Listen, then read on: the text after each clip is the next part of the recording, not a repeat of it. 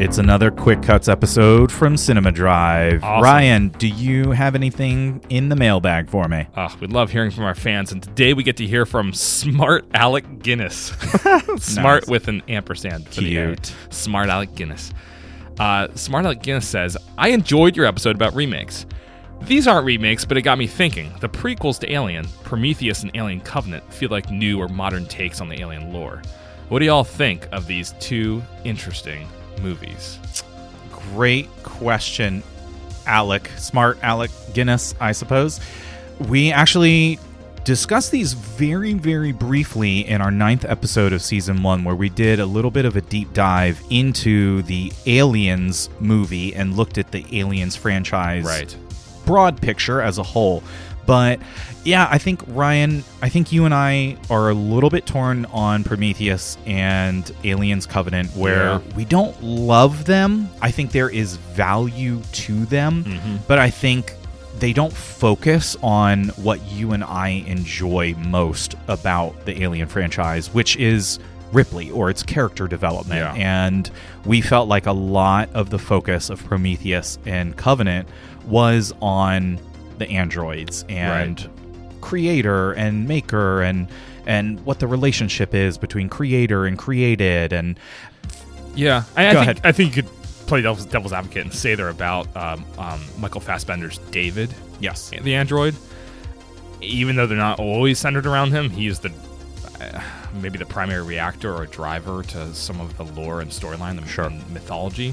I, I here's what I'll say. First of all, the way they broke the biology of Alien that was so clearly set out and made it so confusing as to what the black goo and what what the pr- progenitor to the original alien species was. uh, Those were questions I wasn't necessarily looking to be answered, and they still actually haven't answered them. We keep getting these, and I think that's just made it confusing. It's distracting because we're all they're prequels. We're all trying to make those ends meet.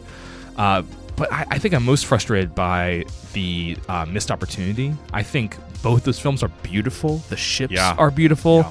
Uh, the cinematography is engaging. I, I think so much of the sets and, and special effects are just uh, really well done. And he got like Charlize Theron and Idris Elba, and these characters have hints to being interesting, even with an old Right. makeup Guy Pearce and, and Michael Fassbender doing a great turn. None of them come to a satisfying end or conclusion. None of them are explored enough. And I just feel like they hinted but didn't get into it. And that frustrates me about, I think, both movies. Yeah, absolutely. I think the well, one, I mean, I think the timeline got convoluted from what was set up in the I say original duology, but I mean, you could say original quadrilogy, but Sure. the the timeline shifts entirely and again, I mean, if you want to mess with that, that's that's totally fine. But it just changes the story elements. It just feels very out of sync with what has come before, and and almost like it's trying to provide answers to what has happened, to what fans expect and know and love, and yet not paying them any kind of credence or respect. yeah. Which which is funny because considering the the source material and and who's directing all of these films, like they're they're his intellectual property, Right. But it, it's almost like he just had a different idea moving forward and just kind of wanted to shift away.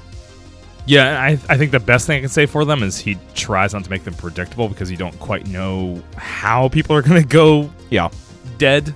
Uh, but you know that dead. Yeah, it's like I was going to say go wrong, but even though it's not quite the exact same alien biology, it's still similar enough where where it's like, well, the way you're setting this up, we know something wrong is going to happen. Right. And it just feels, feels like there's a bunch of fools walking around these Yes. planets, like, oh, everything's fine. It's like, no, you idiots, look at look well, the around. the like cartographer who's mapping the structure in Right. Alien Covenant, or is uh, that's think, yeah. Prometheus? Ah, I can't remember. Uh, it's Prometheus. He like gets lost, Yeah. and it's kind of like, really, how how do you have a job, sir?